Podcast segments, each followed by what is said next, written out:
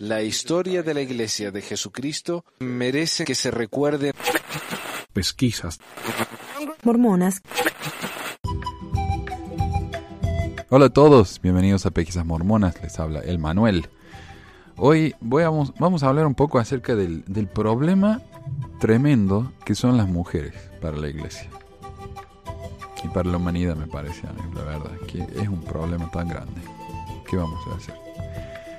Primero que nada, vamos a hablar acerca de un problemón que hubo cuando una mujer se atrevió a darle de comer a su hijo en la iglesia, a amamantar a su hijo en la iglesia, sin cubrirse. Lo cual aparentemente para algunos obispos o presidentes de Estaca es un problema muy grande. Porque, bueno, ya sabemos, ¿no? Que cuando una mujer muestra el pecho, inmediatamente está haciendo que los hombres pequen. Así que es culpa de la mujer. No de los hombres que tienen la mente podrida, no, es, de la mujer. Y ella es a las que hay que controlarlas, obviamente. Bueno, la noticia dice, una, y esta es una noticia reportada, traducida por Estela en pesmore.org. Dice, a una mamá sud se le quitó la recomendación del templo por amamantar a su bebé en la iglesia sin cubrirse los pechos. Una madre mormona de cuatro hijos dice que le han quitado la recomendación del templo porque elige amamantar en la iglesia sin cubrirse. Ella nos ha pedido que no la identifiquemos, pero ella es del norte de Utah. Debe ser vecina mía también. Hace tres semanas, cuando se reunió con su obispo para que le firmaran su recomendación para el templo, le dijo que los miembros de su barrio se habían quejado de que amamantaba abiertamente en el vestíbulo. Se le pidió que se cubriera o utilizara la habitación de, las madres, de las madres, pero ella dice que para ella esas no son buenas opciones. El primer consejero canceló su recomendación por no seguir ese consejo. El martes pasado acudió a su presidente de estaca para que él le firmara su recomendación, pero ella dice que mencionó el tema de la lactancia materna también. Uh, bueno, uh, y continúa, pero yo escuché una entrevista con ella, una mujer que todavía eh, se mantiene anónima, pero existe, o sea, yo le escuché la voz y todo. Y en la entrevista ella eh, dijo un par de cosas. Dijo que el, el, consejero del barrio, que fue el que la entrevistó para la recomendación del templo, creo que él mencionó este problema, pero no, eh, no le negó la recomendación. Él se la dio. El que tuvo un problema muy grande fue el presidente de Estaca, quien se negó a darle la recomendación. No solamente eso, el problema más grande para mí es que cuando ella se levantó para ir al baño, no sé qué fue, y, se quedó, el, esposo se quedó solo con el presidente de Estaca. El presidente de Estaca lo retó al, al, al marido y le dijo, tienes que aprender a controlar a tu mujer. El marido dijo, yo no la voy a controlar, yo no le voy a decir lo que tiene que hacer, ella es un ser independiente, así que ella va a hacer lo que quiera. Entonces, a causa de eso, a él también se le negó la recomendación del templo por no controlar a su esposa o por negarse a controlar a su esposa. Y, yo tengo que aclarar una cosa. Yo viví en Argentina hasta los veintitantos, ¿no? Y en mis años en Argentina, yo, yo, esto lo aclaro como para explicar mi punto de vista, mi experiencia. Yo nunca vi a una mujer amamantar a su hijo sin cubrirse. Yo nunca lo había visto eso. Cuando me mudé a... Bueno, cuando fui en mi misión a Chile fue la primera vez y creo que la única vez que vi algo así. Fue una mujer a la que le estábamos enseñando las charlas. Fue y, y empezó a darle de comer a su hijo. Ella no, no sintió ninguna preocupación, ni vergüenza, ni nada, lo que me pareció en esa época me pareció extraño. No me pareció malo, me pareció diferente porque nunca lo había visto me llamó muchísimo la atención. Y después de eso, cuando me mudé acá a Estados Unidos, nunca lo volví a ver. O sea, uno siempre ve a las madres cubriéndose con, con una sabanita, una mantita, o con esas ropas especiales para eso. Entonces uno nunca ve el pecho de la mujer. Pero yo sé que hace unos meses, ni siquiera hace años, en meses, ha, ha salido el tema este de las mujeres buscando el derecho de alimentar a sus hijos abiertamente sin ser juzgadas en donde quieran, sin tener que cubrirse. Esto a mí me, me parece perfecto. Lo que yo estaba confundido con esto es que esta mujer quisiera hacerlo en la iglesia, sabiendo que en la iglesia este tipo de cosas que yo no son aceptadas. A ver, yo este domingo pasado estuve en una reunión con, una, con ex mormones, hacen una reunión en un café una vez cada dos meses, cada dos meses, cada dos semanas, y esta vez fui, no voy muy seguido, pero esta vez fui. Y un hombre dijo, eh, esto fue en la capilla, ¿no? Y tal vez hubiera sido conveniente para evitar este tipo de problemas que ella se hubiera cubierto. A lo que todos en la reunión dijeron, sí, la verdad. Aunque tal vez ella lo hizo como para levantar la perdí, ¿no? Llamar la atención y empezar a una conversación sobre el tema. Entonces, no es que acá en este país todavía eso sea algo aceptado, no es como muchas personas que me, me contactaron desde otros países. Yo puse una pregunta en mi grupo de Facebook y yo dije, esta es mi experiencia. Cuando esta mujer está en la iglesia, ¿realmente hace falta que no se cubra? Y los comentarios que recibí me hicieron ver que en muchos otros países no hay absolutamente nada de malo en darle de comer al bebé sin cubrirse, algo que como yo dije solamente vi una vez en mi vida. Entonces yo me doy cuenta que esto es una cuestión cultural. Esto no es un problema de la iglesia, esto es un problema de este país. Si ustedes se fijan en, YouTube, y lo pueden buscar, no sé qué, buscarán, madre dando de comer o amamantando en público, y hay, yo vi un par. Yo el que me acuerdo bien es de una mujer sentada en un centro comercial, en, un plaza, en una plaza de comidas. Está sentada ella, dándole el, pecho a su hijo, y un viejo vino y le empezó a gritar y dijo, ¿por qué no se cubre? ¿Qué no tiene vergüenza?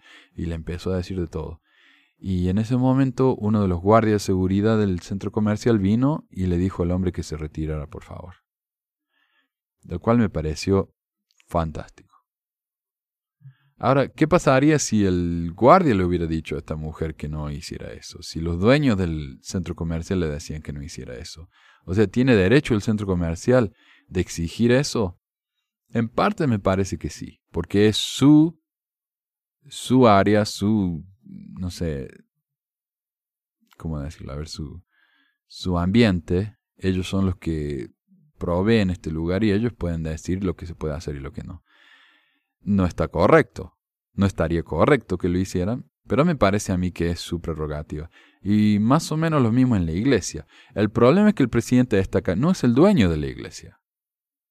Entonces él no tiene el derecho de decirle a la gente lo que puede o no hacer. Ahora, la mentalidad obviamente está cambiando. Yo en la entrevista que leí con esta mujer, no leí, escuché, ella dijo que el presidente destaca, que es obviamente un cobarde porque no vino y no habló con ella, habló con el esposo y le dijo, ella, estoy listo para hablar de nuevo con tu esposa en cuanto ella quiera. Porque hablé con mi esposa y ella me dijo que necesito aprender muchas cosas. o sea, eh, me parece que la cosa está cambiando, me parece que esto fue muy útil para que la conversación saliera adelante y la gente empezara a discutir sobre estos temas. Ahora, yo, en mi ignorancia, y yo estas cosas las hago porque realmente quiero aprender, por eso estoy entrevistando tantos LGBT en mi en el programa, especialmente transexuales, porque yo a los trans de los trans no sabía mucho. Quiero aprender, quiero saber. Y en este sentido, como digo, mi, única, mi única experiencia fue una vez que vi a una mujer amamantando sin cubrirse. Entonces yo pregunté en mi grupo de Facebook. Eh, que me ayude a entender, por favor, por qué está bien que ella vaya y, y haga esto en un lugar donde sabe que la van a criticar. Y muchos de los comentarios me parecieron muy útiles y me ayudaron mucho. A ver, por ejemplo, Carla escribió, yo, yo soy mamá y ex misionera, la verdad no me asusta ver a una mujer amamantar a su hijo, yo en lo personal no lo haría en público. Yo creo es depende del pudor de cada mujer. Aquí la cuestión que me hace ruido es que le retiran la recomendación del templo por esta cuestión.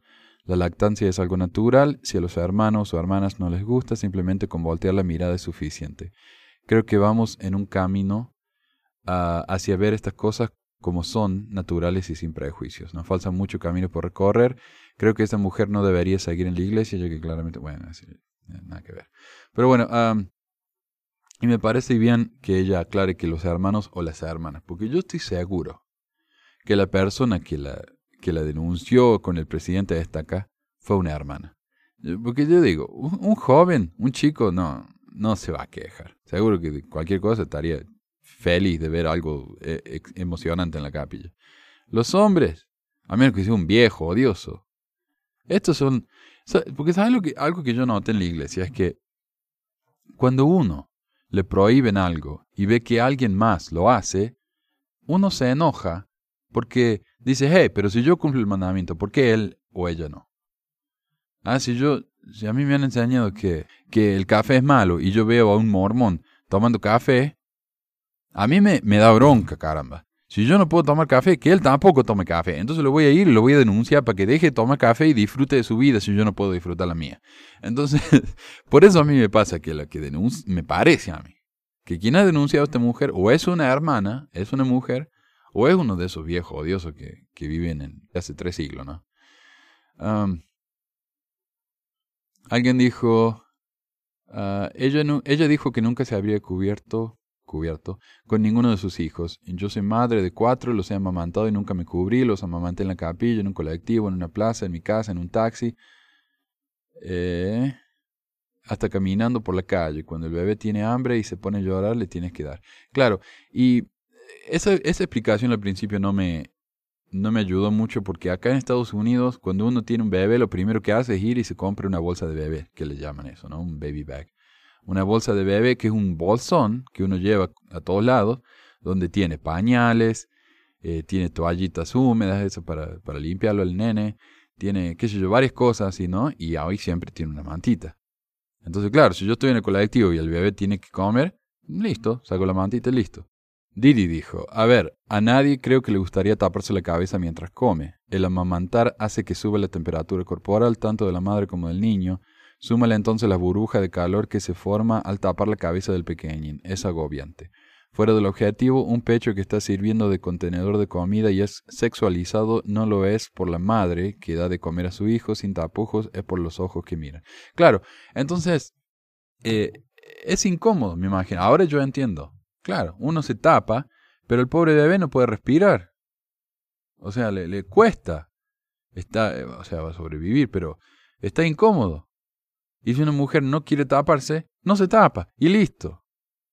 Si alguien es eh, más, qué sé yo, ¿cómo sería la palabra? Más conservador, que fuera. Y quiere taparse, que se tape. Y listo. Pero si una mujer no se quiere tapar mientras alimenta a su hijo, ¿por qué hacerlo? Es incómodo para el nene, es incómodo para la mujer. Que no lo haga. Si no quiere hacerlo, que no lo haga. Y como dice ella, me parece un punto excelente. Sí, eh, el pecho de la mujer tiene varias funciones. O sea, tiene una función sexual, obviamente, pero tiene una función que claramente no lo es. Cuando un pecho tiene un bebé eh, enganchado ahí, no sé cómo decirlo bien, pero bueno, tiene un bebé eh, en, el, ya no es algo sexual. O sea, si alguien lo ve y considera que es algo sexual, es un enfermo, honestamente. Y acá otra vez, a mí mi esposa me dijo que algunos bebés se ahogan con la mantita o se sienten sofocados. Y también está el problema, como ya mencioné, de que la, la mujer está ahí dándole de comer al hijo, amamantando al hijo. Y viene uno y la mira con, con qué sé yo, con excitación, con ganas, qué sé yo. Ese no es el problema de la mujer, ese es el problema del, del enfermo que la mira. Y en la iglesia a las mujeres se les sigue diciendo que es culpa de ellas cuando un hombre se excita y, y entonces cuando una chica es violada, es culpa de ella, porque ella se puso en una situación en la que no debería haber estado, usó ropas que no debería haber usado. Eh, en otras palabras, fue una, una tentadora del pobre hombre. Eso es una estupidez. O sea, también se nos enseña en la iglesia que cada uno es responsable por sus propios actos. Entonces, ¿por qué la culpamos a la mujer por lo que hace el hombre? Y si esto de andar desnudo, por ejemplo, si una mujer quisiera andar desnuda por la calle, eso es una excusa para que cuando alguien la ataca sexualmente, la, la culpemos a ella? No, no es. Tal vez no debería haberlo hecho, eh, porque no, no es apropiado. Pero que alguien la haya atacado, eso no es culpa de ella.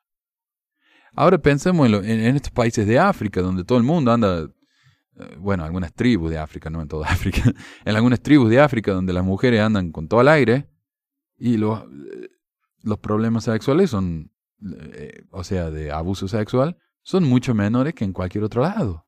¿Cómo se explica eso entonces? Porque no se ve como algo pervertido, algo tabú, algo sexual, se ve como algo absolutamente normal. Mientras que en el otro extremo, en los países sumamente conservadores donde las mujeres solamente pueden mostrar los ojos y nada más, esos lugares tienen tantos problemas sexuales, de abuso sexual, como cualquier otro. Sino peor. Entonces, cubrirse, el hecho de que la mujer se ande cubriendo para evitar las tentaciones, no impide que los enfermos hagan lo que van a hacer. Entonces, ¿es culpa de ellas? Absolutamente no. Otra cosa que quería aclarar y que tal vez no tiene nada que ver con el tema, pero eh, alguien, eh, como ese comentario que leí que dice, esa mujer no debería ir más a la iglesia. Mm, no sé. O sea, si ella quiere ir, si se siente bien en la iglesia, y este es el, último, el único problema que tiene en la iglesia, entonces es tal vez algo que se puede arreglar. Y parece que es algo que está cambiando y que se está arreglando. Tampoco hay que ser tan extremo, ¿no? O sea, si la iglesia le funciona a alguien, que le funcione, que vayan. Que yo, no, yo no voy a andar diciendo a la gente que no vaya. En mi opinión, a mí no me funciona, entonces yo nunca voy a volver. Pero hay gente que sí le funciona, se siente bien ahí, tiene amigos, tiene qué sé yo. Eh, pero cuando ella dio su entrevista, a mí me parece un poco lamentable porque se nota que esta mujer no es muy educada. Y aparte de eso de amamantar al hijo sin cubrirse, me parece que no es muy progresiva. Por ejemplo, a ella le preguntaron, eh, ¿cuál es tu opinión de esto de ordenen a las mujeres? ¿Es algo que te interesaría? Y ella dijo, no, yo no quiero eso, porque para mí las mujeres no deben tener el sacerdocio, porque las mujeres están demasiado ocupadas cuidando sus hijos. Las mujeres son demasiado emocionales, dijo, y son están demasiado ocupadas con sus hijos. Ok, ahí yo veo dos problemas grandes, y que no, tiene nada que ver con el tema este del que estamos hablando, pero eh, esta es una mujer hablando de cómo ninguna mujer debería tener el sacerdocio porque ella en particular está ocupada con sus hijos y ella dice yo no sé cómo tendría el tiempo yo de trabajar como líder en la iglesia. Ok, entonces no lo hagas. Pero eso no quiere decir que ninguna otra mujer se lo merezca. También seamos un poco menos egoístas en nuestra perspectiva. Porque, por ejemplo, ella, ella quiere dar de comer a su hijo en la capilla sin cubrirse. Hay otras mujeres que no, que para ellas deben cubrirse. ¿Eso quiere decir que porque algunas mujeres no quieren cubrirse, ninguna se puede cubrir? No. Eso significa que si uno no se quiere cubrir, no se cubre y listo, y deja en paz a las que sí quieren cubrirse o, viceversa. Entonces, si algunas mujeres no quieren tener el sacerdocio, ¿quiere decir que ninguna lo puede tener? No. No, para nada. Porque miren, si una mujer, por ejemplo, no quiere tener hijos. O no puede tener hijos. Y por lo tanto tiene el tiempo y tiene las ganas y tiene eh, la ansia, el, el deseo de ser líder en la iglesia con el sacerdocio. ¿Por qué no dárselo? No todos están en la misma situación que esta mujer, entonces, ¿por qué impedírselo a todos? O en el caso de, de una chica que yo conozco que ella se quejaba porque dice, mira, yo a causa de la iglesia me casé a los 18, empecé a tener hijos enseguida y ahora tengo 30 y tengo chicos como de 12 años. Eh, no pude hacer nada con mi vida. Y yo le digo, sí, tienes razón, pero piensa que cuando tenga 45 años, todos los chicos van a estar fuera de la casa y sos joven, 45 años es muy, muy joven. Vas a tener tiempo de hacer todo lo que quieras hacer. Vas a poder ir a la universidad si quieres ir a la universidad, vas a tener tiempo de viajar, de hacer lo que se te ocurra. Entonces, si ella a los 45 años ya está, se le fueron los hijos de la casa, no puede tener el sacerdocio. ¿Por, ¿por qué entonces? Obviamente no va a estar ocupada con chicos, entonces ¿por qué no puede? ¿Porque es muy emocional? ¿Las mujeres son muy emocionales? Eso es una, es una ridícula. Eso significa que las mujeres no pueden ser líderes de empresa, no pueden ser gerentes, no pueden ser jefes, porque son muy emocionales. Eso es ridículo, honestamente. Entonces, este comentario de esta mujer a mí me parece muy bien lo que hizo ella, me parece muy bien que haya hablado de su problema, lo que ha permitido que tengamos una conversación, pero en ese sentido, eh, su opinión me parece absolutamente absurda. Y bueno, yo creo que ya, ya cubrimos ese tema. Algo que, como digo, no es un problema de la iglesia, es un problema de los Estados Unidos. Y como la iglesia es una organización estadounidense por excelencia, obviamente que los va a afectar. Otro tema del que quería hablar y que demuestra el gran problema que son las mujeres, yo les digo, son un dolor de cabeza, es un artículo publicado en un blog de una mamita, de una mami, mami blogger le dicen acá, un blog de una, de una mamá mormona, que se llama Los hombres prefieren a vírgenes sin deudas y sin tatuajes. En serio, así se llama el artículo. Y ha hecho esto la ronda, o sea, esto se ha hecho viral a causa de lo estúpido que es. Pero, y me dirán, pero ¿para qué lees eso si eso no viene de los líderes? ¿Y? Esto viene de un miembro de la iglesia. ¿Y cuántos mormones me dicen que los miembros son la iglesia? Así que bueno, aguántesela. Acá está. Un artículo escrito por una mami blogger que se ha hecho increíblemente viral y popular. Y dice, ¿Sabes cuánto más atractivo es una virgen libre de deudas y sin tatuajes para los hombres jóvenes? Desafortunadamente hay pocos de estos tipos de jóvenes eh, debido a los altos costos de la universidad y la promiscuidad sexual incluso dentro de la iglesia. Como creyente en Cristo Jesús, tenemos que vivir de una manera que sea agradable a Él, porque sus caminos son los mejores. Él llama a las deudas una carga y nos insta a vivir eh, una vida de pureza sexual. Hay muchas razones por que los jóvenes cristianos deben considerar cuidadosamente si ir o no a la universidad, especialmente si desean ser esposas y madres algún día. Las universidades seculares enseñan contra el Dios de la Biblia y sus caminos. Están lejos de lo que Dios llama a las mujeres a hacer y hacer. Les enseña a ser independientes, fuertes, sexualmente disponibles y que no tengan modestia en lugar de tener espíritus mansos y tranquilos. Claro, las universidades enseñan en contra de la Biblia. Mira, yo he ido a... ¿Cuántas? Dos universidades diferentes, he recibido tres títulos y que yo sepa hasta ahora nunca he escuchado a alguien hablar en contra de la Biblia. Pero sí nos enseñan que si la mujer quiere hacer lo que quiere, que lo haga, porque es una persona adulta, con raciocinio y con la libertad de hacer lo que quiera. Siempre y cuando no sea ilegal, obviamente.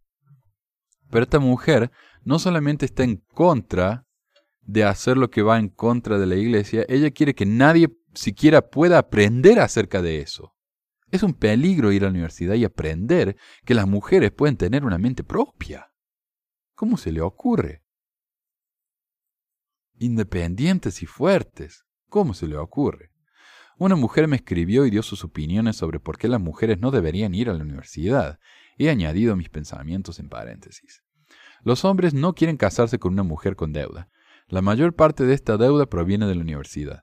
También prefieren a una mujer que aún vive en la casa de sus padres, que no ha tenido otras relaciones. Esas dos, o sea, que eran una virgen que nunca tenido novio. Sí, en los 50, en los 40, en los 20, el año en el siglo XIX, pero... Mm, hagan esas dos cosas y van a ser muy deseadas o buscadas.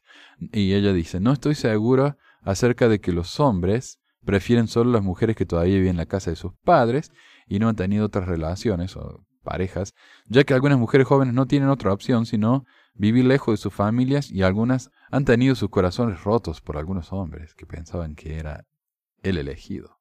Estoy de acuerdo en que la mayoría de los hombres no quiere casarse con una mujer con una carga de deuda.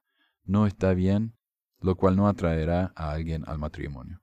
Si ellas van a la universidad, es poco probable que se van a quedar en la casa criando sus hijos y en lugar van a estar trabajando para pagar las deudas. Eh, bueno, a ver, he visto esto en la vida de muchas mujeres jóvenes, lamentablemente. El marido necesitará tomar años enseñando a su esposa la forma correcta de actuar, pensar y vivir, ya que el colegio les enseñó, o la universidad les enseñó todas las maneras posibles eh, que son incorrectas. O sea, los, hombres, pobres hombres, van a tener que enseñarle a su mujer cómo ser una buena esposa. ¡Qué molestia! ¡Qué inconveniente! Lamentablemente la mayoría de los jóvenes cristianos no escuchan a sus maridos, ya que no se les ha enseñado a vivir en sumisión a sus maridos. Sin embargo, son las mujeres mayores que son llamadas a enseñar a las mujeres más jóvenes eh, sobre la feminidad bíblica. Ah, oh, Comenzarán a tener bebés más adelante en la vida. Eso es si todavía pueden concebir naturalmente. ¿Y, eso qué quiere decir? O sea, yo entiendo, sí, tal vez como están estudiando y están ocupadas, no van a tener hijos hasta más tarde. Eso es normal. Pero, pero no solamente eso, tal vez van a ser estériles. ¿Por qué? ¿O que van a esperar hasta los 50 años para tener hijos? No entiendo. ¿A, qué se refiere? Claro, van a esperar hasta los 25, los 30, en vez de tenerlos a los 18. ¡Qué horror! Pero eso no significa que van a quedar estériles. Eh, eso es lo que se llama la, la falacia de la pendiente resbaladiza. Si no hacen esto tal como se los digo yo, las cosas van a empeorar de una manera en que va a ser catastrófica. Perdieron un puñado de años de experiencia aprendiendo a cocinar grandes comidas y aprendiendo a trabajar en el jardín. Los universitarios no cocinan, y si lo hacen es por lo general para sí mismos, y no para una familia. Las mujeres jóvenes aprendan, no aprenden nada sobre la feminidad bíblica o lo que se necesita para para ejecutar una casa cuando van a la universidad. No aprenden a servir a los demás. Ellos aprenden los caminos del mundo en lugar de eso, ¿no? Ah. Porque claro, los universitarios son tan inútiles, no saben cómo tener un jardín, no saben cómo cocinar. Eso solamente lo hacen las mujeres chiquitas que no van a la universidad y en su lugar se casan inmediatamente. La lista es interminable. Las iglesias no hablan de esto, apoyan a los, a los chicos que van a la universidad y a las madres a, que trabajen. Es muy raro encontrar a una mujer de 18 años de edad que trabaje y viva en casa de sus padres hasta que conoce a su marido. Es casi una broma cuando alguien hace eso. Claro, es, eh, causa risa. Es realmente una protección para las mujeres jóvenes vivir bajo el techo de sus padres hasta que se casan, si pueden, y no hay nada malo con ello si quieren esta protección. Así que bueno, eh, no solamente es malo ir a la universidad porque uno se va a meter en deuda, sino porque la universidad nos va a ayudar a, a, ser personas que pensamos, nos va a ayudar a ser independientes y fuertes. Y eso obviamente es muy poco deseable en una mujer, la cual tiene que ser absolutamente sumisa al marido. Y si no, miren, el marido les va a tener que enseñar cómo ser sumisa. Qué terrible. Bueno, y al final dice, Confíen en Dios con su vida, estudien la palabra y tomen el camino estrecho que conduce a la vida. Permanezcan vírgenes hasta el matrimonio. Eh, absténgase de las deudas y de los tatuajes. Eso, lo agregó ahí al último como, como que se acordó. Ah, sí, esto está en el título, así que mejor que lo agregue. Ah, ¿Qué problema tiene esta mujer con los tatuajes? ¿Qué le importa? Ah, pero bueno, eh, hay realmente hombres que están... ¿Cómo, ¿Cómo dice acá el título? Eh, los hombres prefieren a mujeres vírgenes sin tatu. ¿Qué, qué hombres? ¿Con cuántos hombres habló ella? ¿Qué estudios leyó que le ayuden a llegar a esa conclusión? Ninguno. Ninguno. No. Lo único que cita en este artículo es la carta de una mujer que piensa igual que ella. Eso es todo. A mí, y esto es lo que yo decía, de que estaba seguro de que la mujer, esta que amamantaba a su hijo en la capilla, fue denunciada por otra mujer, porque eh, acá vemos un ejemplo, una mujer que está absolutamente en contra de que las otras mujeres sean eh, independientes, sean libre pensadoras, sean fuertes. Ella quiere que todas las mujeres sean sumisivas como ella. Lo cual es tan, tan lamentable, porque cuando una, una mujer puede hacer tanto bien por las otras mujeres, al ser un ejemplo, de fortaleza, de independencia, y en lugar de eso es un ejemplo de todo lo que es negativo, de todo lo que es del pasado, de esas cosas que hemos superado, que hemos aprendido como, como sociedad, que hemos superado. Y sin embargo esta mujer dice, no, no, no, no, volvamos al pasado. Tal como dice eh, Trump, ¿no? Hagamos América grande otra vez, grandiosa otra vez. ¿Otra vez? ¿Cuándo fue grandiosa? ¿En los 50? ¿En los 40? Cuando los negros eran eran inferiores, cuando las mujeres eran inferiores, cuando los hombres blancos eran los jefes de todo. A eso se refiere. No me sorprendería. Y no me sorprendería que esta mujer sea una gran fan de, de Trump. Pero no solamente eso, dos semanas después, escribió otro artículo como respuesta a las críticas que recibió por su primer artículo, que se llama La universidad hace que las mujeres sean mejores madres. Y agrega, empecemos diciendo que no hay nada bíblico acerca de ir a la universidad. No hay ningún mandamiento que le diga a la mujer que debe conseguir un trabajo o incluso ganar dinero. Eh, las mujeres que van a la universidad y ganan dinero no son conceptos bíblicos, así que vamos a tratar de no decir que lo son o no de cualquier valor para Dios. Las mujeres me han dicho que la universidad hace mejores madres. ¿Es esto cierto? No lo creo en lo absoluto. Todo lo que se requiere de una madre es una buena persona para que ame a sus hijos profundamente, se sacrifique por ellos y quiera y quiera ser la que los cría de tiempo completo. Sí, algunos quieren criarlos de tiempo completo, pero no pueden. No me refiero a ellas. La palabra clave es quieren. Muchas madres no quieren ser quienes crían a sus hijos. Y yo creo que las universidades son las culpables de esto. Como ya lo he mencionado en posts anteriores o artículos anteriores, la mayoría de las universidades son carísimas, por lo que las madres entran en, una unión con un montón de deudas. Esta deuda a menudo impide que la pareja tenga, más, tenga hijos más temprano, y si tienen hijos, las madres probablemente tienen que seguir trabajando para pagar esa deuda. ¿Eso no hace una buena madre? Dennis Prager indicó que las personas entran a las universidades sabiendo la diferencia entre el hombre y la mujer y salen sin saberla, sin, saber la diferencia. Así que esto es un gran negativo para las universidades seculares. La Biblia nos advierte a no estar en un yugo desigual con los incrédulos. Y no, esto no es acerca del matrimonio, pero es cierto de todos modos. Se nos advierte repetidamente en contra de escuchar maestros falsos y a los que manipulan la palabra de Dios y que, que son tan comunes en las universidades. Las universidades enseñan a las mujeres nada de feminidad bíblica, cómo ser una buena esposa y madre. De hecho, incluso las universidades cristianas enseñan a las mujeres cómo ser feministas, cómo ser independientes, cómo hacer dinero y cómo las mujeres no necesitan a un hombre. Esto era cierto hace muchos años cuando existía un colegio cristiano. Imagino BYU. Como creyentes en Cristo Jesús, esto no es lo que se nos manda aprender. Se nos enseña a confiar en el Señor Jesucristo y entonces si nos casamos, a depender de, de la protección y provisión de nuestro marido.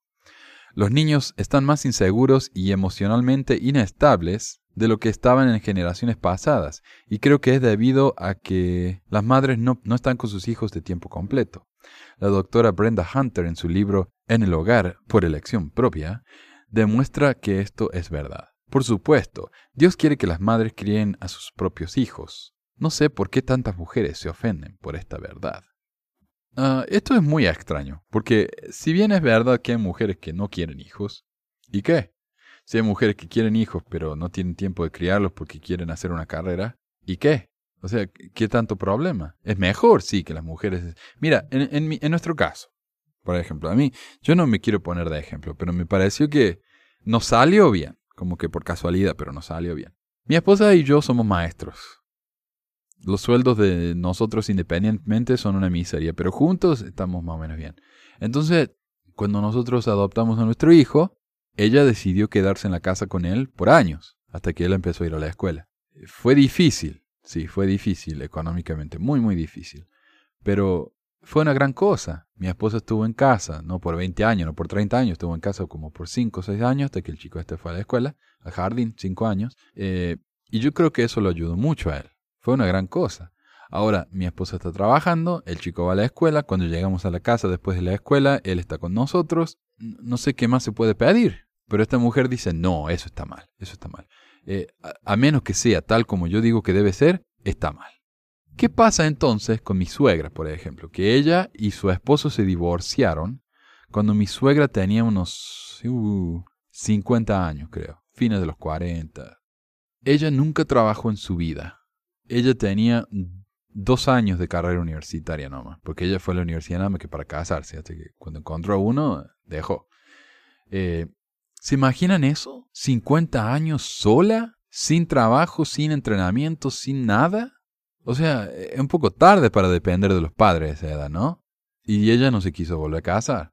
Entonces, ¿qué hace ella? Sin un título universitario, esta mujer está absolutamente desamparada. Por suerte, con esos dos años de, universidad que, hizo, le dieron un, trabajo como, no contadora, pero algo así, ¿no? Eh, e, en una empresa donde todavía trabaja. Pero todos los años está estresada de que la van a echar, de que ya la van a reemplazar por alguien más joven, más capaz, con más entrenamiento, con más educación. Entonces, si ella hubiera permanecido en la universidad, hubiera recibido un título y hubiera trabajado al menos por un tiempito, hubiera tenido la experiencia como para que cuando se divorció hubiera tenido algo, hubiera tenido, le hubiera sido más fácil conseguir un trabajo. ¿Qué pasa con las viudas? O sea, esta mujer lo ve todo desde su punto de vista, que es muy privilegiado, una mujer casada con hijo, que según el esposo, seguro que el esposo hace buena plata. Entonces, claro, para ella es fácil hablar así. Lo que ella no hace es ver la, perspectiva de los demás. Ahora, la iglesia ya no dice más que las mujeres no pueden trabajar. Lo hizo por muchos años. Enseñó que la mujer, el lugar de la mujer, era la casa. Hoy ya no lo hacen más. Y me imagino que a causa de las grandes quejas y a causa de las feministas mormonas, que han hablado en público, en la televisión, criticando a la iglesia por su papel en, en subyugar a las mujeres, en negarles el derecho a la igualdad, porque recordemos que Hinckley fue el, arquitecto de la negación de la propuesta de la enmienda a la Constitución de que las mujeres recibieran una igualdad constitucional con los hombres. Ellos dijeron, no, no, el lugar de la mujer está en la casa. ¿Para qué quieren igualdad? No necesitan igualdad. Pero hoy ya no dicen eso, ya no lo dicen más. Pero los miembros continúan pensando en eso. Es como cuando los miembros dicen nosotros estamos muy a favor de los hermanos LGBT, tienen que ser célibes para siempre, más bien castrense, pero nosotros los queremos mucho, vengan a la iglesia, son parte de la comunidad, pero en cuanto van, los miembros los tratan como basura, los tratan como miembros de tercer, eh, como ciudadanos de tercera clase. Entonces hay una gran desconexión entre lo que los líderes dicen y lo que los miembros piensan. ¿Por qué? Porque esas cosas que los líderes dicen o han dejado de decir, lo dicen en, sitios web, en los que uno tiene que saber cómo llegar, o en artículos, en libros que solamente están en inglés y que uno tiene que pagar 30 dólares para, para poder leer. O sea, no lo hacen accesible, no lo ponen en los manuales de la escuela dominical. Si lo hicieran, tal vez los miembros estarían un poco más informados, estarían más informados, estarían más dispuestos a respetar las diferencias. Pero no. Entonces por eso tenemos una bestia como esta, Lori Anderson, que escribe semejante bestialidad.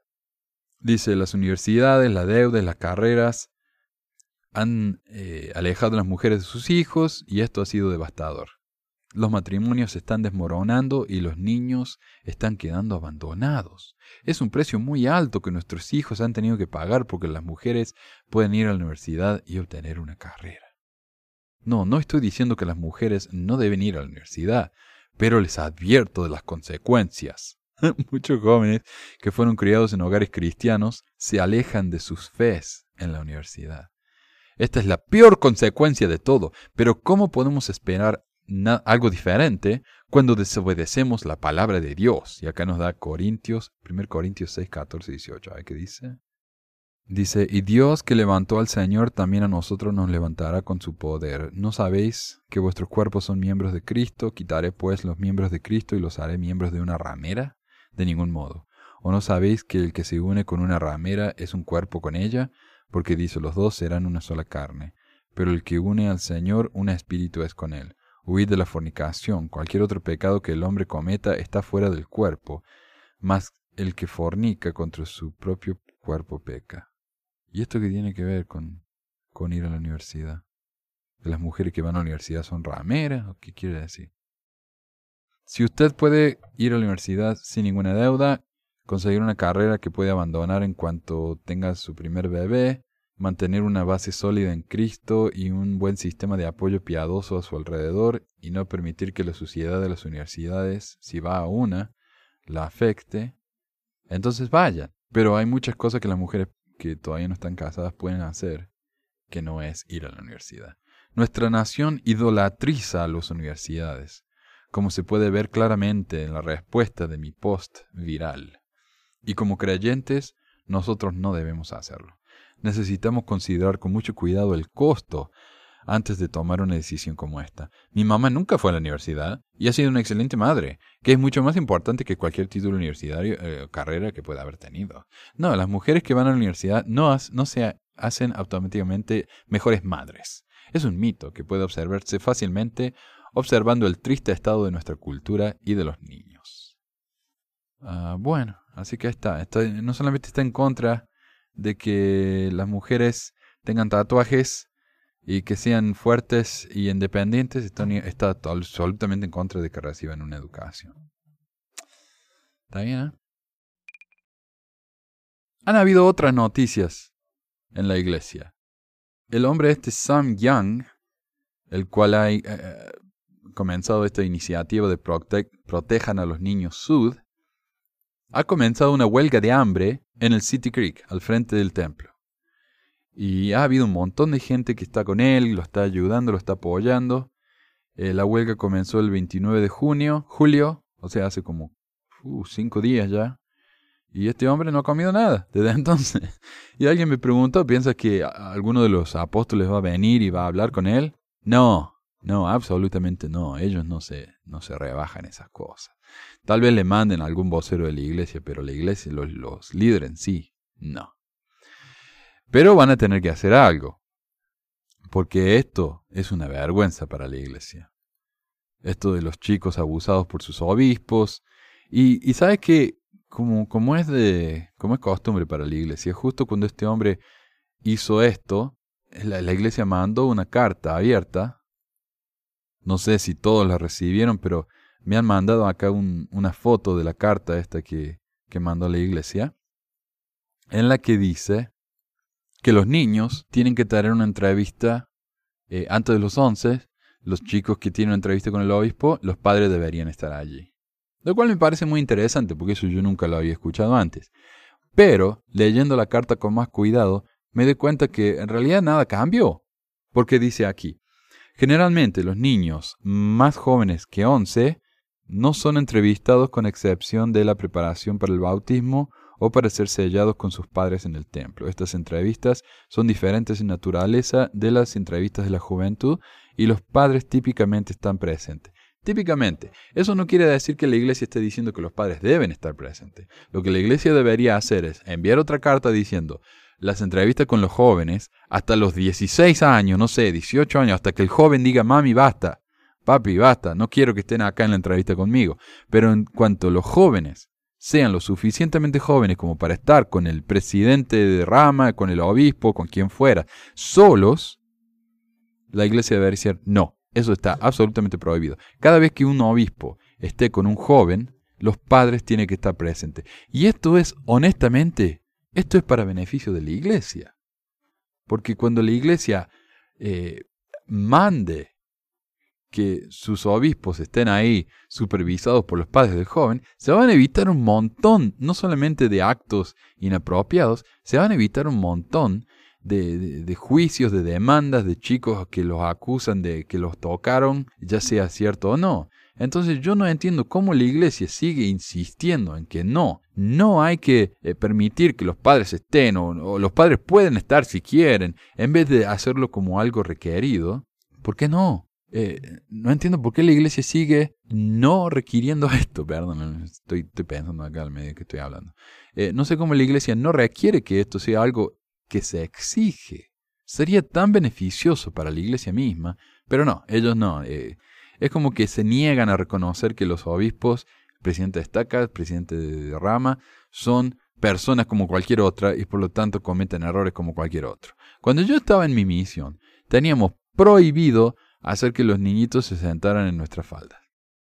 ¿Por qué? Porque un misionero una vez permitió eso, la cosa se puso medio desubicada, el, chico terminó con, con el misionero en alguna pieza, el misionero fue enviado a la casa, le hicieron juicio a la iglesia, le hicieron juicio al misionero, entonces de partir de entonces nunca más los misioneros pudieron tener niños en la falda.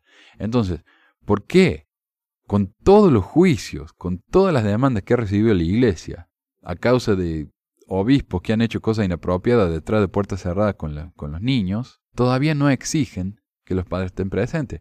Y muchos me dicen, oh, pero yo voy a la capilla y mi capilla tiene una ventanita. Sí, tiene una ventanita, pero esa ventanita no permite que uno escuche lo que el obispo le está diciendo al chico. Y eso eh, todavía es un gran problema.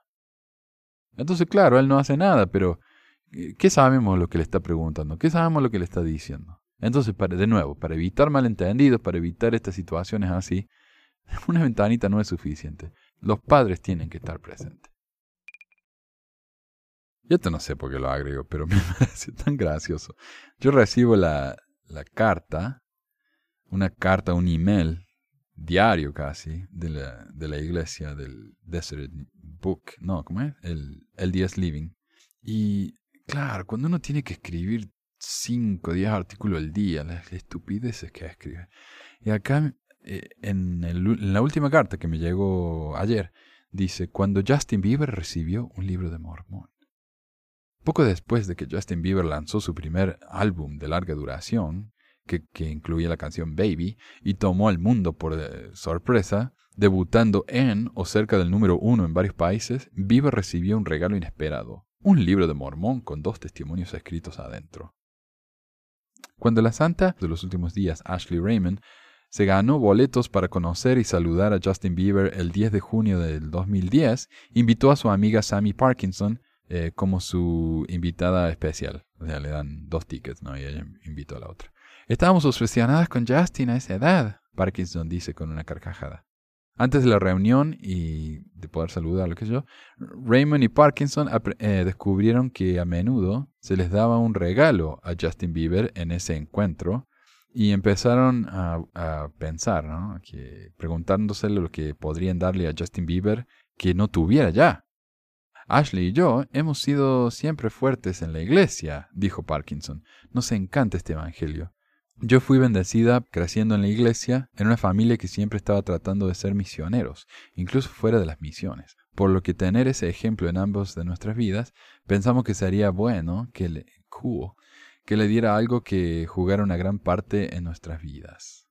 Perdón, lo estoy traduciendo a medida que voy leyendo, así que no, no es gran cosa la traducción, pero espero que se entienda más o menos.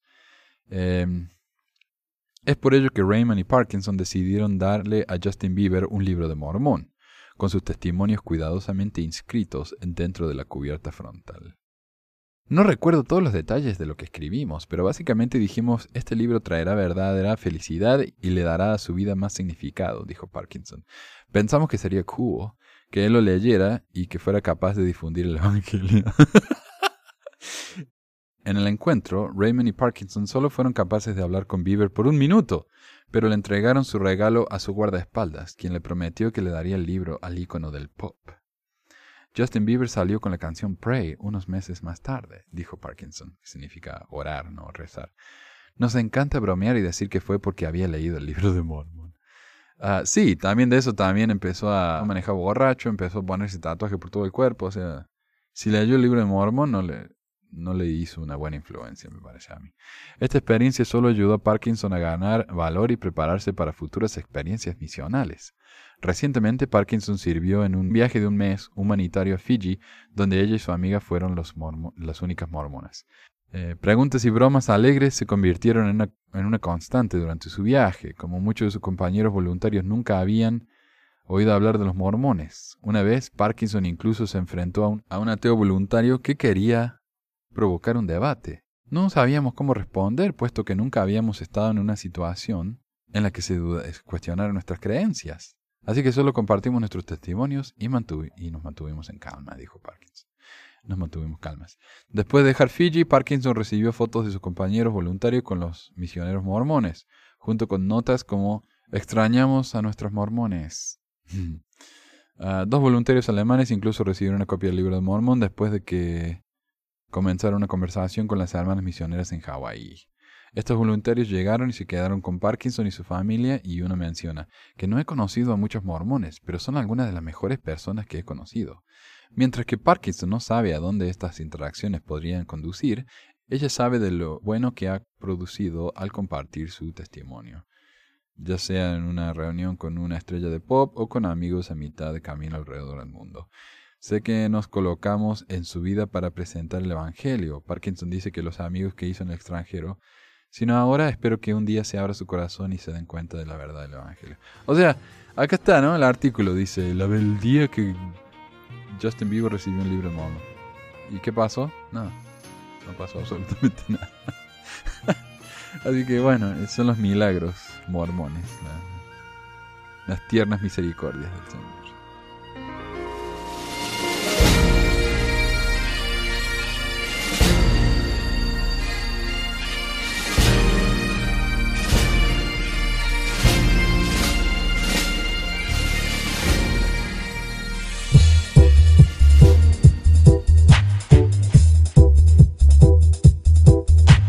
Gracias por escuchar esta edición de Pesquisas Mormonas. No se olvide de visitar nuestro website en pesquisasmormonas.com o pesmor.com y nuestro blog en pesquisasmormonas.org o pesmor.org. También tenemos un grupo de Facebook donde la discusión siempre es animada y si tiene un comentario, pregunta o hate mail puede enviarlo a manuel arroba pesquisasmormonas.com. Y si por alguna razón ha abandonado la iglesia y ya no sabe qué hacer con todos esos miles de dólares extras, ahora que ya no paga el diezmo, le agradeceríamos si nos envía uno o dos dólares por medio de Patreon en patreon.com barra o en paypal.me barra para ayudarnos a cubrir los gastos de domain y hosting del podcast. Muchas gracias de nuevo y hasta la próxima semana. La música del comienzo del podcast es la canción de la primaria Historias del Libro de Mormón por Clive Romney. La canción previa a esta es la obra El Profeta del ex de Acevedo y esta es la versión de la banda Roosters de la canción de la primaria Palomitas de Maíz. ¿Por qué ayudar a pesquisas mormonas?